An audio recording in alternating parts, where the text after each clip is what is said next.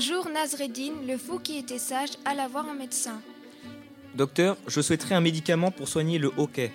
J'en connais un qui est très efficace.